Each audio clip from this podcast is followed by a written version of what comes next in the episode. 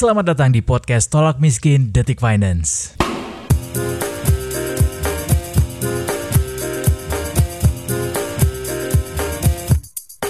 Pemerintah akhirnya resmi melarang mudik lebaran 2021 alias tahun ini. Yang setelah sebelumnya pemerintah sudah sempat bilang bahwa sepertinya mudik tahun ini nggak bakal dilarang dengan memperhatikan protokol kesehatan yang ketat. Akhirnya kemarin eh, pemerintah memastikan, pekan lalu pemerintah memastikan bahwa mudik tahun ini akhirnya eh, dilarang. Persisnya nanti akan diatur oleh Kementerian Perhubungan lewat aturan yang baru. Tapi yang pasti kemarin eh, Menko PMK Muhajir Effendi sudah menyatakan bahwa larangan mudik ini akan berlaku mulai tanggal 6 sampai 17 Mei 2021. Meski tetap ada pengecualian buat yang punya kepentingan yang mendesak itu ada syarat dan ketentuan lah yang berlaku. Nah, tapi yang jadi eh, sorotan buat kita adalah larangan mudik lebaran ini nggak sejalan sama kebijakan-kebijakan pemerintah yang lain uh, ini buat kita jadi sesuatu kebijakan yang lagi-lagi anti klimaks dari pemerintah. Setelah kemarin sempat beberapa kali yang akan mengeluarkan kebijakan kemudian dibatalkan dan sekarang ini juga membuat uh, kebijakan yang tadinya mau di uh, dilancarkan, dilangsungkan kemudian di dibedain lagi uh, kebijakannya dan kemudian juga tidak harmonis dengan kebijakan-kebijakan lainnya. Seperti apa? Kita bahas di podcast Talk Miskin episode kali ini.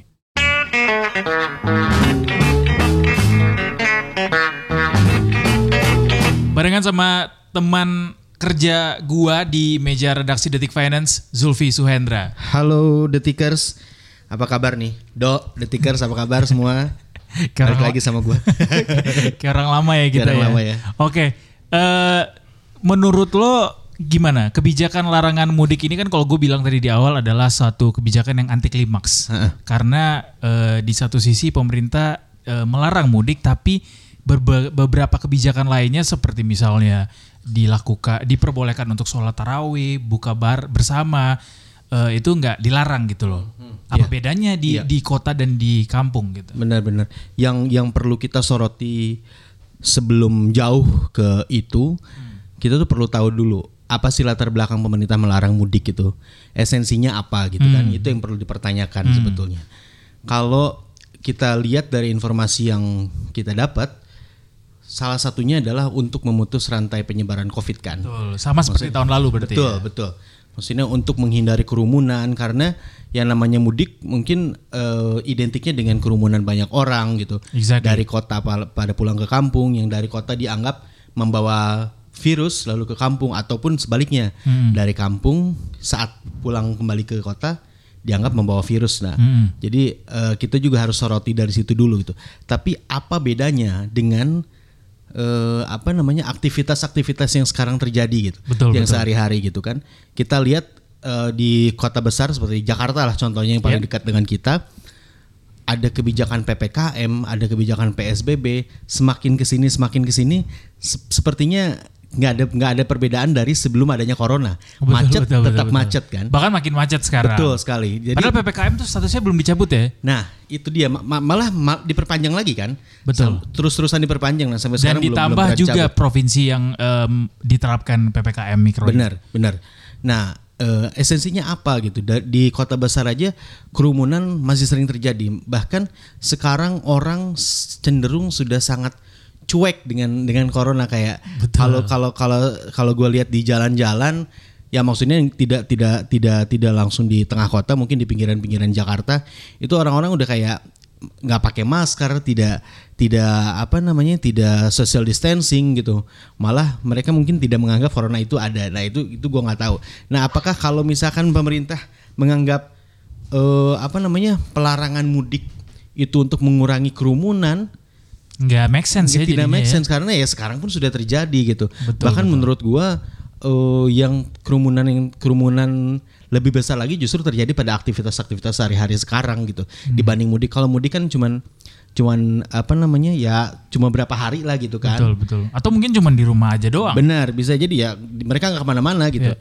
Dan lagi selain itu, yang gua soroti juga adalah saat mudik itu justru eh, itu adalah kesempatan pemerintah untuk melihat adanya apa namanya Perubahan perputaran roda perilaku. ekonomi. Oke. Perputaran roda ekonomi, orang-orang pada belanja dengan THR-nya masing-masing gitu. Hmm, Pada pengalaman kita lah kalau kita mudik, kita pasti banyak jajan gitu kan, banyak belanja gitu. Hmm. Nah, itu itu harusnya bisa dijadikan pertimbangan juga oleh pemerintah dalam sebelum Hmm. memutuskan eh, apa namanya keputusan larangan mudik ini gitu. Walaupun tetap pada utamanya intinya tetap harus yang jadi tujuan kita adalah kesehatan ya saat Benar, ini masih benar, ya, benar, bukan benar. semata-mata untuk ekonomi. Tapi ya itu tadi seperti yang dibilang sama Zulfi bahwa eh, ini jadi anti klimaks karena di satu sisi larangan ini tujuannya supaya eh, menghambat yang namanya eh, penyebaran virus corona. Tetapi pemerintah sendiri saat ini sedang menjalankan kebijakan PPKM pada kenyataannya enforcement di lapangan tuh sangat kurang kita Iya, lihat. Iya, iya, benar. Bahkan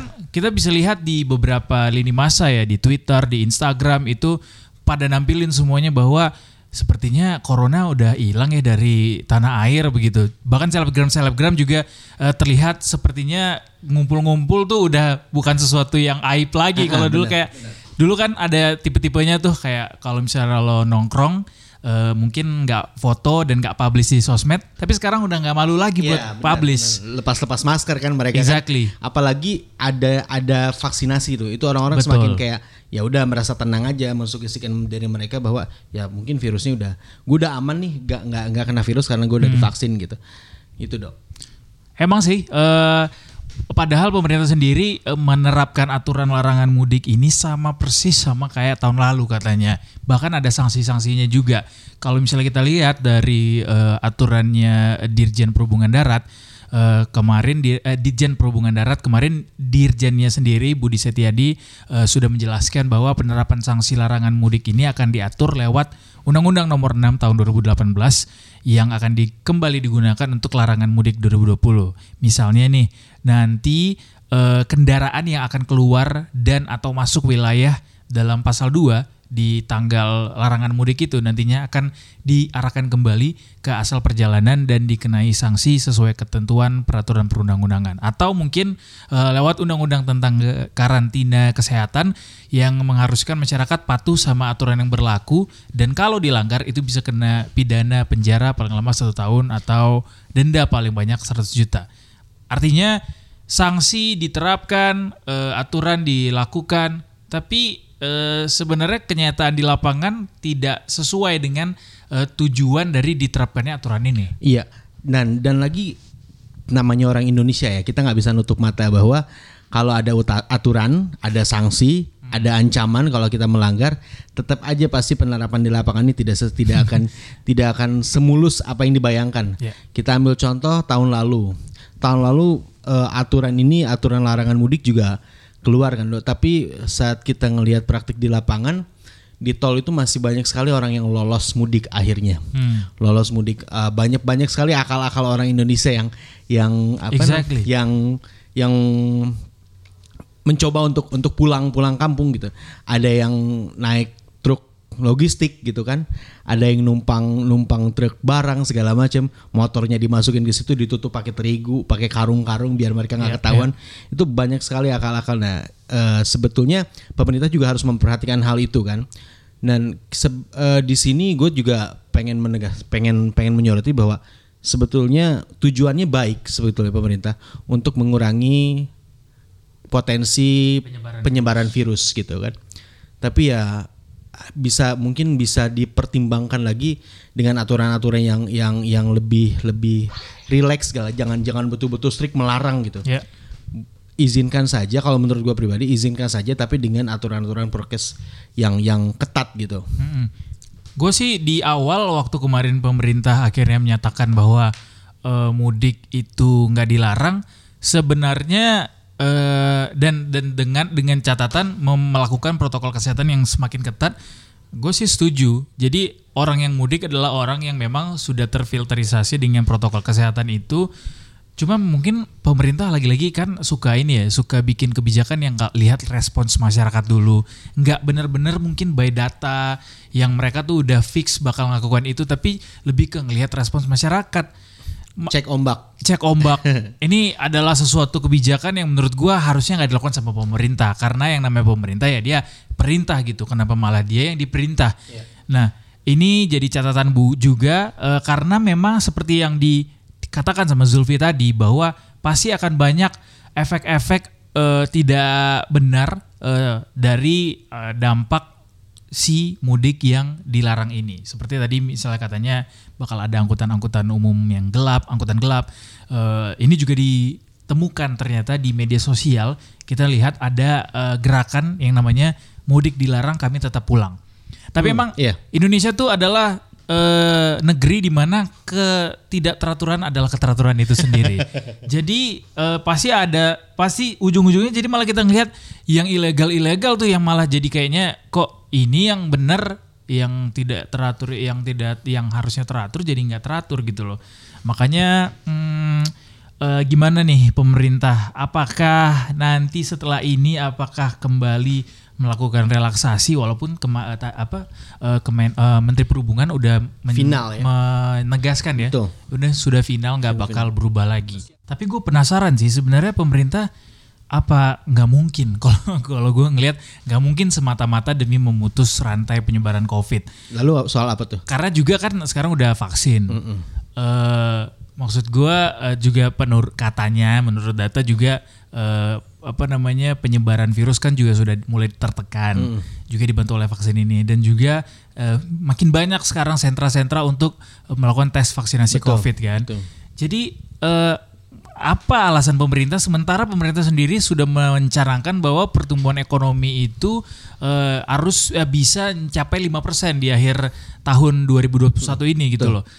Eh, jadi gue penasaran sih kenapa sih ini sampai mau dilarang gitu. Maksudnya ini kan bertentangan sama eh, pengusaha, iya. ekonomi. Betul, Sementara betul, kita tahu selama ini bahwa pemerintah kayaknya bikin kebijakan tuh condong kepada ekonomi dan juga pro sama maunya pengusaha. Iya, iya. Nah, itu dampak dari pelarangan mudik itu bukan semata-mata karena apa namanya masyarakat aja yang kena gitu. Maksudnya masyarakat yang berhasrat untuk pulang kampung, mereka dilarang untuk mudik bukan hanya sebatas itu yang yang yang mendapatkan dampak negatifnya, tapi juga banyak sekali dok. Jadi misalkan pengusaha-pengusaha hotel, Iya. kemudian pariwisata gitu, orang yang biasanya apa namanya mereka mereka eh, tempat wisata lalu hotel yang biasanya pada saat musim libur lebaran itu penuh sekarang dia akan apa namanya sepi pasti kan karena nggak mudik itu dan itu juga menimbulkan efek domino ke kerjaan pekerja-pekerja mereka gitu akhirnya mereka nggak dapat THR dan akhirnya lagi kalau nggak dapat THR mereka nggak belanja jadi efek domino ekonominya itu betul-betul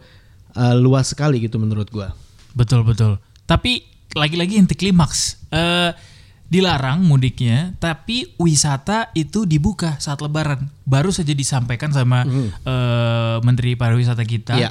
Pak Sandiaga Uno, bahwa wisata di saat eh, Lebaran 2021 atau tahun ini tuh diperbolehkan untuk dibuka tempat wisata. di daerah-daerah ya do ya daerah-daerah mas- masing-masing ya Betul betul. Dan ini juga disoroti sama relawan COVID-19 Dr. Tirta yang menyoroti eh, bahwa kebijakan pemerintah ini tumpang tindih. Nih sama sama kita bahwa eh, izin sholat tarawih di luar rumah dan juga larangan mudik itu saling bertentangan. Jadi kontradiksi.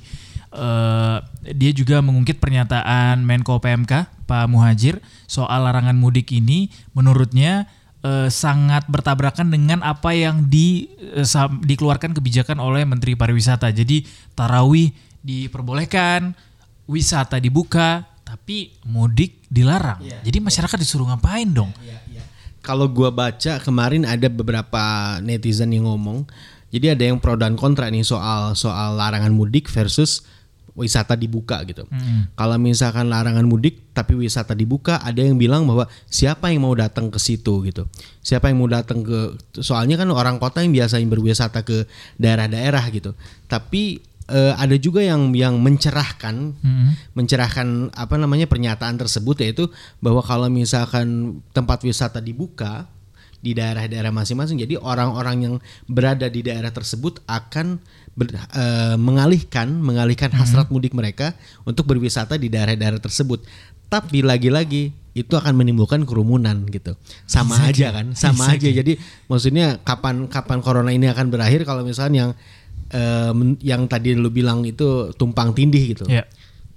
Jadinya ujung-ujungnya kita ngelihatnya pemerintah lepas tangan ya karena bikin kebijakan lewat instansi masing-masing, kemudian malah jadi tumpang tindih dan menurut gue sih lagi-lagi pemerintah di sini membuktikan bahwa mereka kurang dalam yang namanya enforcement aturan yang mereka bikin. Iya. Harusnya sih eh, apa namanya segala macam protokol kesehatan itu jadi tameng selama ini kalau mau bikin kebijakan, tapi nyata-nyatanya sembarangan bikin kebijakan lagi-lagi masyarakat yang dibikin bingung. Jadi tegas aja all out aja gitu ya udah ya maksudnya mungkin kalau memang benar mau mau melarang mudik ya eh, untuk memutus rantai penyebaran Covid ya, putus juga Kebijakan- kebijakan lainnya juga lain sejalan ya. berpotensi itu gitu. Yang seperti tadi ya wisata itu putus juga ya udah putus saja gitu.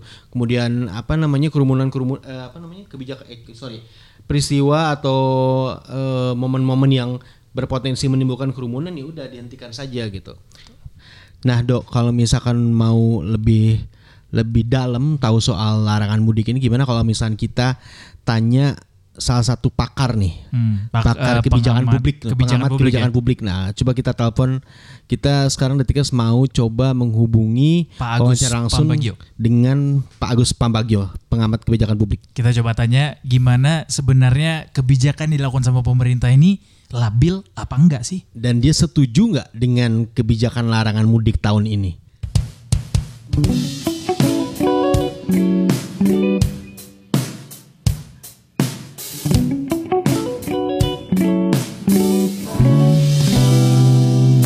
Pak tanya kenapa? sedikit ya Pak soal kebijakan pemerintah yang akhirnya eh, menegaskan buat melarang mudik yang kita eh, amati di sini Pak kan ini ada seperti eh, kebijakan yang nggak sinkron gitu Pak. Di satu sisi pemerintah eh, melarang yang namanya mudik tapi beberapa kebijakan dari instansi lainnya seperti dari pariwisata yang dinyatakan sama Pak Sandiaga bahwa tempat wisata dibuka, kemudian eh, tarawih juga diperbolehkan seperti itu.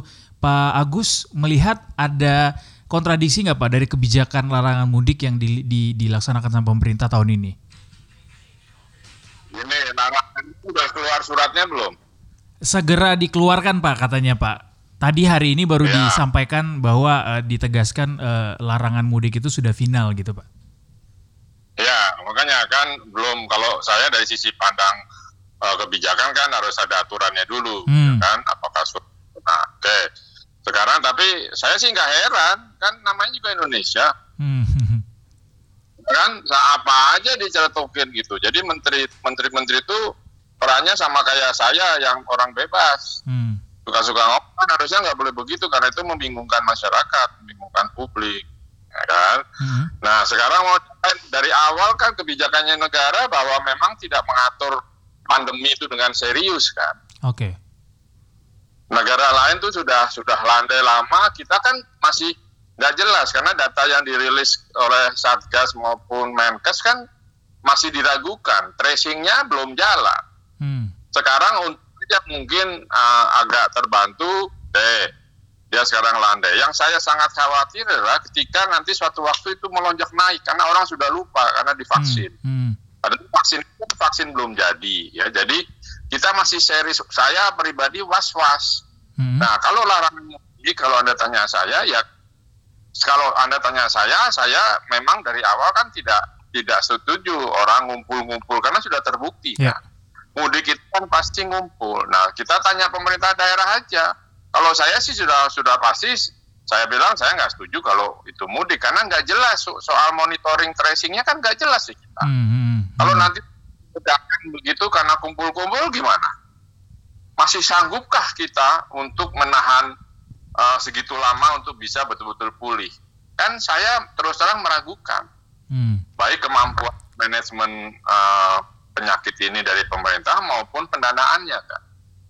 Oke. Jadi kalau kalau ditahan saya bilang ya karena tidak serius begini dan sangat membahayakan terutama teman-teman di daerah dan kita tidak mengenal kata apa namanya eh, karantina Hmm. ya nggak usah aja kalau kita tidak tidak melakukan kumpul-kumpul Betul. makanya ketika kema- eh, ap- apa sih blogger itu kawin besar-besaran presiden hadir semua pejabat hadir kan orang bingung dulu waktu yang Habib itu dilarang segala macam kok sekarang boleh jadi nggak jelas Oke. Pak, berarti eh, kebijakan kontradiksi yang dengan eh, dengan eh, apa diperbolehkannya tarawih untuk tahun ini itu Bapak juga melihat ya, Pak ya? Iya, dan, dan, dan itulah tuh. Karena tidak ada koordinasi dalam menentukan ini seperti apa. Memang dari sisi ekonomi Menteri Pariwisata mendorong supaya hidup karena hotel-hotel Ya. udah mau mati, Mm-mm. Udah banyak mati. Tempat-tempat hiburan apa, eh, tempat-tempat wisata, guide udah nggak kerja segala macam kan pasti dia di, dikeluhkan oleh orang-orang sektor pariwisata kan. Ya. Nah tentu dia akan mendorong itu. Nah buat saya sih oke-oke saja, tapi bagaimana dengan pengawasannya? Karena kan dengan vaksin itu tidak menjamin dong vaksinnya juga vaksin masih mentah. Hmm, hmm, Kan karena cap emergency use saja boleh dipakai. Hmm. Nah tetapi kan eh, 5M atau 3M itu kan masih tetap harus. Kita harus menjaga diri. Nah apakah kalau melepaskan wisatawan itu tempat-tempat hiburan, hotel itu lalu ada pengawasan? Kan pengalaman setahun kemarin kan nggak ada. Oke. Masing-masing jaga diri. Jadi sekarang ini saya sangat was-was. Terlepas mau mau dilarang atau tidak, orang tetap akan pulang kok. Coba lihat Ya. Dengan berbagai cara. Saya bertanya, kalau dilarang, gimana caranya ngelarang? Hmm. Yang tahun lalu dilarang kan orang pulang juga. Malah tadinya disuruh putar balik, akhirnya yang jagain juga apa putus asa karena kebijakannya beda-beda. Kan kasihan di lapangan. Jadi Akhirnya seharusnya yang sudah lewat. seharusnya kebijakannya gimana dong, Pak? Ya kebijakan kalau dilarang itu bagaimana mengarangnya? Hmm. Oke, apakah hanya hanya dijaga? Kan jaganya ada 24 jam. Sementara kita banyak jalan tikus. Betul. Berkaca dari tahun lalu banyak banyak sekali kegiatan ilegal yang dilakukan pada akhirnya ya, Pak. Iya, kalau saya kan harus tegas aturannya apa, Hmm. ada ada sanksinya kenakan. Tapi kan pemerintah nggak mau mengenakan sanksi. Orang Indonesia tidak dikasih sanksi, nggak akan pernah beres. Oke. Kan saya, saya udah nulis buku juga, jadi percuma. Nah sekarang mau kita kan dia tanya, lalu bagaimana dong? Loh sekarang tetapkan saja, jadinya mau boleh atau tidak. Hmm. Oke, buat saya kalau boleh pun ngawasinya gimana? Kalau tidak boleh pun ngawasi bagaimana? Nggak ada instrumennya. Hmm. Nanti kan kalau lebaran yang bertanggung jawab adalah kakor lantas. Apakah kepolisian dikasih dana, dikasih bagaimana ngaturnya, Kemenhub gimana, PUPR gimana kan urusan sama jalan sama transportasinya kan itu harus kalau lebaran kan itu anu apa kak- kakor lantas koordinatornya. Pak, tapi berarti Itu bagaimana? Pak Agus eh, menilai pesimis begitu Pak. Ap- eh, apa pun kebijakan yang diambil pemerintah eh, kemungkinan akan sulit untuk enforcementnya di lapangan begitu Pak. Ya, ya. Kita belajar dari tahun lalu saja. Karena apa? Orang melanggar aturan tidak disanksi kan? Hmm. Ketika orang Indonesia di, dikasih aturan tidak disanksi ya jalan. Kan? Orang Indonesia di kan sanksinya itu harus sanksi perdata kan denda. Kan pemerintah nggak mau. Oke. Ya sudah kalau nggak mau ke- kebijakan itu bisa jalan kalau sanksinya dijalankan. Kalau tidak dijalankan, nggak usah aja dikasih peraturan. Apalagi ada kecuali kecuali kecuali gitu. Karena yang bingung si pelaksana. Ya, jadi sekarang kalau pertanyaan anda kan nanti lo sebaiknya gimana? Saya Hmm. bilang dua-duanya sama sama-sama nggak ada gunanya juga. Mau dilarang gimana ngelarang? Mau nutup jalan mana? Oke. Terus mau diputar balik? Jadi ya kan? Kan orang Indonesia kreatif. jadi pemerintah dapat rapor berapa Pak setelah setahun eh, mengeluarkan berbagai kebijakan soal penanganan pandemi termasuk mudik lebaran Pak Agus? Empat lah. Empat Pak. Nggak lulus dong Pak ya? Iya. Ya kan sekarang coba Kak, kan negara lain yang saya kan dari awal saya katakan bahwa saya pro lockdown. Yang harus di lockdown itu khususnya Jawa. Tapi kan tidak dilakukan. Hmm. Jadi orang kita setahun ini lama. Saya dari awal coba cari pernyataan saya di detik juga ada. Hmm. Karena kita dua kaki dua, dua kaki, ekonomi sama pandemi kan nggak selesai-selesai. Sekarang sudah persentasenya 9, let's say 10 persen, sudah mendekati WHO. Tapi apa itu real? Yang saya khawatirkan sekarang coba Anda keluar, jalanan sudah macet, mall penuh, restoran penuh, orang sudah segala macam. Ini saya bukan ahli kesehatan, apakah ini mereka nggak kena karena habis vaksin? Nggak tahu juga, yang vaksin kan baru manula umumnya, Hmm. yang yang bukan manula seperti tenaga medis dan sebagainya. Atau memang sudah hilang, nggak tahu. Karena kita nggak punya data yang sahih, data yang di setiap hari di, dari situ saya meragukan, karena Menkes juga meragukan. Data tracingnya mana? Kan paling mudah tracing ketika misalnya Anda terbang, kan Anda mengajukan surat bebas bebas COVID, kan dicap doang, di tanda tangan dicap. Hmm. Itu masuk nggak ke data? Kan enggak, orang dia nggak entry ke komputer.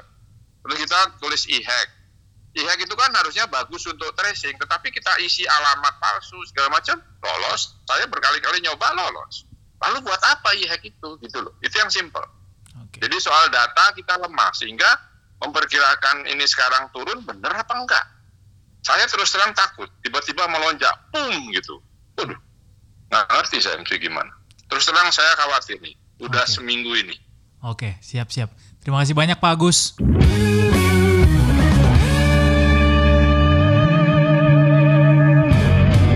Jangan lupa dengerin podcast-podcast Detik Finance berikutnya di podcast Tolak Miskin. Detikcom